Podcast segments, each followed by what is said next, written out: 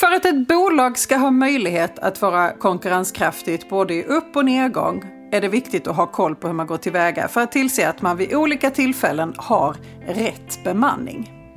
Idag ska vi prata om right sizing.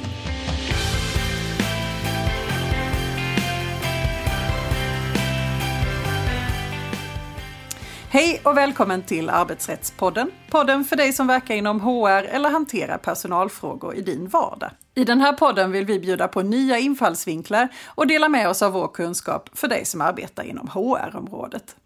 Jag heter Emelie Svensäter Järntopp och arbetar som advokat inom arbetsrätt här på Vinge. Och med mig idag har jag min kollega Charlotte Forsander som är delägare och specialist inom arbetsrätt på vårt Göteborgskontor. Hej Charlotte! Hallå där! Ja, det är stormiga tider just nu, både för att det är november men också för att vi är i mitten av en pandemi. Men även i lugnare tider kan man behöva ha koll på det som vi ska prata om idag. Och det är ju right sizing. Vad menar vi när vi säger right sizing, Charlotte? Ja, men någon kanske säger att det här bara är ett lite mer politiskt korrekt sätt att säga driftsinskränkning eller downsizing. Men det håller inte jag med om utan rightsizing är ett vidare begrepp. Och det är mycket mer kopplat till HR-strategiska frågor som helhet. Och det handlar inte bara om att minska antalet anställda utan också om att se till så att man har rätt kompetens på rätt plats i en verksamhet så att man kan möta affärsmålen på rätt sätt. Och det kan ju handla om att minska arbetsstyrkan men det kan också handla om att anställa nya medarbetare som har den nya kompetens som man saknar eller att göra om roller så att det blir rätt och att man därmed får större utväxling på det som man eh, har. Så egentligen ett, eh, kan vara ett betydligt mer positivt begrepp då? Ja, eller i alla fall ett vidare begrepp. Och ett, ett begrepp som man måste förhålla sig till, annars gör man inte sitt jobb som företagare. Men eh, var ska man då som företagare börja? Ja, det, det gäller att gå metodiskt tillväga. Eh, man kan inte bara basera sina right sizing strategier på en allmän känsla av vad som fungerar och inte fungerar. Utan man ska vara metodisk och jag brukar tycka att det är en bra idé att börja med två skisser. Och i den ena så ritar man in boxar som visar vilka roller man har i organisationen idag. Och på den andra skissen så ritar man in boxar med vilka roller man vill ha i sin tänkta nya organisation. På så sätt så får man en överblick över numerären, hur många personer man behöver. Och sen i nästa steg så populerar man sina skisser den med boxar som innehåller dagens organisation, där stoppar man in de personerna som har de tjänsterna idag. Och på den andra skissen, där befolkar man med det som är ledningens dream team, hur man skulle vilja i den ideala situationen att det såg ut. Och i det här läget så ska man egentligen inte ta så mycket hänsyn till mer än så som man själv tycker att det borde kunna vara i slutändan och sen får man ja, se precis. om man kan hamna där. Ja, ingen, där behöver man inte göra någon juridisk analys utan det är bara hur skulle man vilja att det blev. Mm. Och vad är nästa steg då sen? Ja, men sen måste man ju då väga in juridiken lite och eh, få en chans att överblicka hur de juridiska förutsättningarna ser ut för att få det precis som man vill ha det. Och då är det A och O att sammanställa en ordentlig turordningslista. Och det har vi ju pratat om i tidigare avsnitt, men jag tänker bara för att fräscha upp minnet. Eh, hur gör man då? Då så tar man eh, och eh, listar alla personer som är anställda på samma arbetsställe typiskt sett. Alla de listar man i ordning med längst anställningstid högst upp och sen i fallande skala. Och de uppgifterna som man bör ha med är namn, födelsedatum, anställningstid och också befattning. Och det, här kan det lätt bli fel för att det kan vara så att man Eh, missar att inkludera visstidsanställda. Man kanske missar eh, att inkludera all personal som jobbar på samma ställe för att man tänker att jag vill bara lista de som berörs. Det är ett feltänk. Och det kan också vara så att man listar för många för att man kanske blandar in kontoret i Borås också på listan över anställda i Göteborg. Det är också fel. Så att eh, det, det är ett väldigt viktigt verktyg den här turordningslistan. Ja, och verkligen i förhållande till när man beräknar anställningstiden också. Att man verkligen samlar in all tid som eh, arbetstagarna har, har arbetat. Precis, all anställningstid räknas hos arbetsgivaren även om man har haft ett uppehåll. Mm, annars kan man få en eh, fin överraskning i, längre fram i processen. Men då har vi vår turordningslista. Eh, hur arbetar man sen med de här dokumenten? Ja men det finns ju många sätt och eh, man ska också göra på de många sätten och titta på de här dokumenten med flera olika glasögon. Eh, på så sätt så kan man få syn på potentiella bekymmer eller få en skjuts in i ett nytänk. Eh, ett sätt att titta på det är att börja med att kolla på sina boxar. Vilka personer blir över här egentligen? Och vad har de för placering på turordningslistan? Man kanske ser att eh, Stina eh, som inte har någon plats i Dream Team, hon kanske är den enligt turordningslistan som har allra längst anställningstid. Och då är det ju lite grann en, eh, en varningsklocka att här måste man antingen tänka om eller, eller tänka lite dyrt eh, om man ska kunna åstadkomma sitt Dream Team. Man kan också titta på vilka personer i Dream Team som föreslås få nya roller eh, och fundera över är det inom ramen för den anställningen man har eller är det tänkt att den ska gå ner i lön eller ändra arbetstid? För att det är inte alltid man kan bara möblera om fritt utan det, det, måste man fundera på om man har rätt att göra eller inte. Och sen såklart så måste man också se, det kanske finns några boxar i den här eh, drömorganisationen som är tomma och då får man fundera på hur ska vi befolka dem? Befolkar vi dem med personer som eh, inom citationstecken blir över? Eller eh, kan man rekrytera på den fria arbetsmarknaden? Eller har man möjligtvis kanske personer som man har satt upp i något tidigare skede som har företrädesrätt till återanställning? Så det är några perspektiv. Så det är en hel del eh, legala regler som man behöver ha koll på redan i det här skedet? Ja men verkligen och, och, jag skulle verkligen vilja slå ett slag för det för att ofta när arbetsgivare kommer till oss och säger att de vill göra en omorganisation då vill de att det ska sätta igång eh, imorgon och att vi ska ha förhandling med facket direkt för att man känner sig att nu är det dags. Eh, men man riskerar att förlora väldigt mycket genom att inte ta tid på sig för att göra det här förberedelsearbetet. För du vill inte sitta i den fackliga förhandlingen och få överraskningar om att det är fel personer på turordningslistan eller att man inte har vägt in tidigare anställningstid eller om man flyttar den pusselbiten, vad händer då där? Utan det, det, förhandlingen kommer att gå både snabbare och smidigare och det blir en tryggare och mer kostnadseffektiv process ifall man gör grundarbetet först. Och låter det ta lite tid då. Och det, det som jag kan tycka här är också att det är viktigt att man inte bara stirrar sig blind på just den här processen utan jag tycker man, det kan vara en bra idé att man verkligen backar, lyfter blicken. Okej, okay, det här är kanske så som vi ser att det bör vara just nu. Vad ser vi för trender framåt? Kommer, kommer bedömningen att ändras inom en, en, en snar framtid? Ja, men då kanske vi skulle ta höjd för det redan nu. Ja, men verkligen. Alltså, det är inte en bra idé att, att omorganisera och med arbetsbristuppsägningar som följd särskilt ofta utan det, det sliter på organisationen så att bättre att göra det en gång och sen är man färdig med det för en god tid framåt än att hålla på och dutta. Men nu är vi ju snart färdiga med förberedelsefasen, så som vi har gjort. Nu har vi, vi har tagit fram våra dokument, vi har vårt drömscenario, vi har en ganska god uppfattning om de legala eh, aspekterna här, alltså vad, vad vi har att, röra oss med egentligen. Vad, vad är nästa steg? Alltså det är ju ganska vanligt att ledningen efterfrågar någon sorts prislapp. Eh, att, att man vill höra eh, från HR eller från konsulten som är inblandad att hur mycket kommer det här att kosta? Vad får vi vara beredda att betala för att hamna i vårt dream team? Och eh, det där går ju inte att säga exakt såklart för det beror ju på eh, hur alla pusselbitar faller ut. Men jag tycker ändå att man ska sätta sig ner och göra sin bästa tänkbara uppskattning och eh, man får väl gissa lite då eh, så kommer man i alla fall förmodligen på totalen ganska nära eh, slutresultatet. Och att göra den övningen är väldigt viktigt för att sätta förväntningarna rätt. Så att ledningen eller den som ska ge okej till den här strategin inser att det kommer att kosta jättemycket att göra på det här sättet och då kanske man vill tänka om och då vill man som sagt ha strategin som man tänker följa, den vill man ha klar så, så mycket som möjligt från början. Men vad skulle du säga, vilken grad av exakt, eh, exakthet kan man nå här? Ja, men man, kan, man kan nå eh, ganska bra exakthet på personer som står eh, långt ner på turordningslistan eh, och eh, sämre grad av exakthet eh, på personer som står högre upp. Men någonting ska man alltid kunna säga.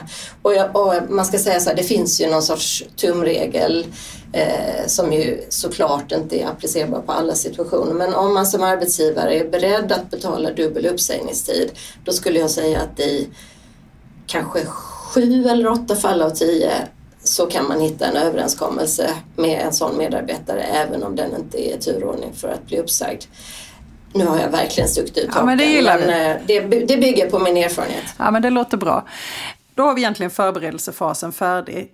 Då ska vi egentligen gå vidare till den Eh, både mjuka och hårda fasen skulle jag säga som ju handlar om processen med medarbetarna och med facket. Och här finns det ju en hel del eh, regler att ta hänsyn till och vi kan, vi kan prata om detta i dagar.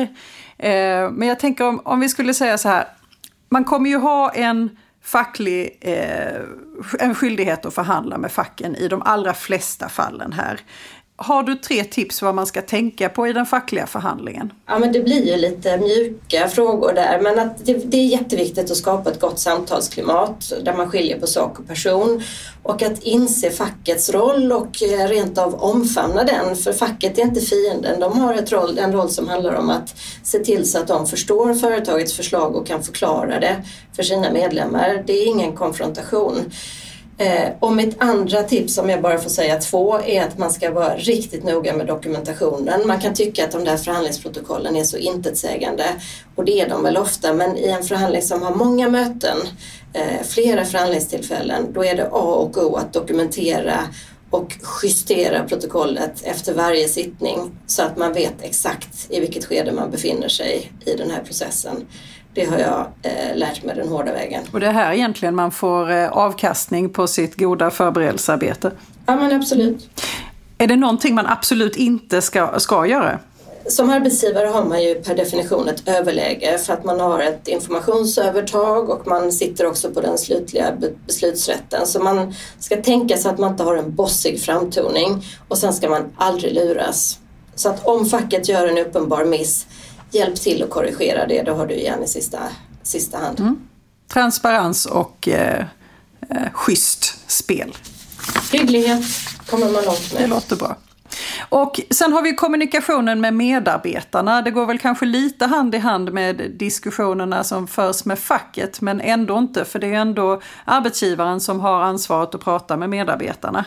Om vi gör samma övning här, har du några tips för hur man, vad man ska tänka på när man kommunicerar med medarbetarna i en sån här situation? Ja men det är ju ganska så likt såklart. Eh, jag tycker man ska försöka kommunicera eh, ganska samtidigt. Finns det en lokal fackklubb så måste man såklart börja med att prata med dem.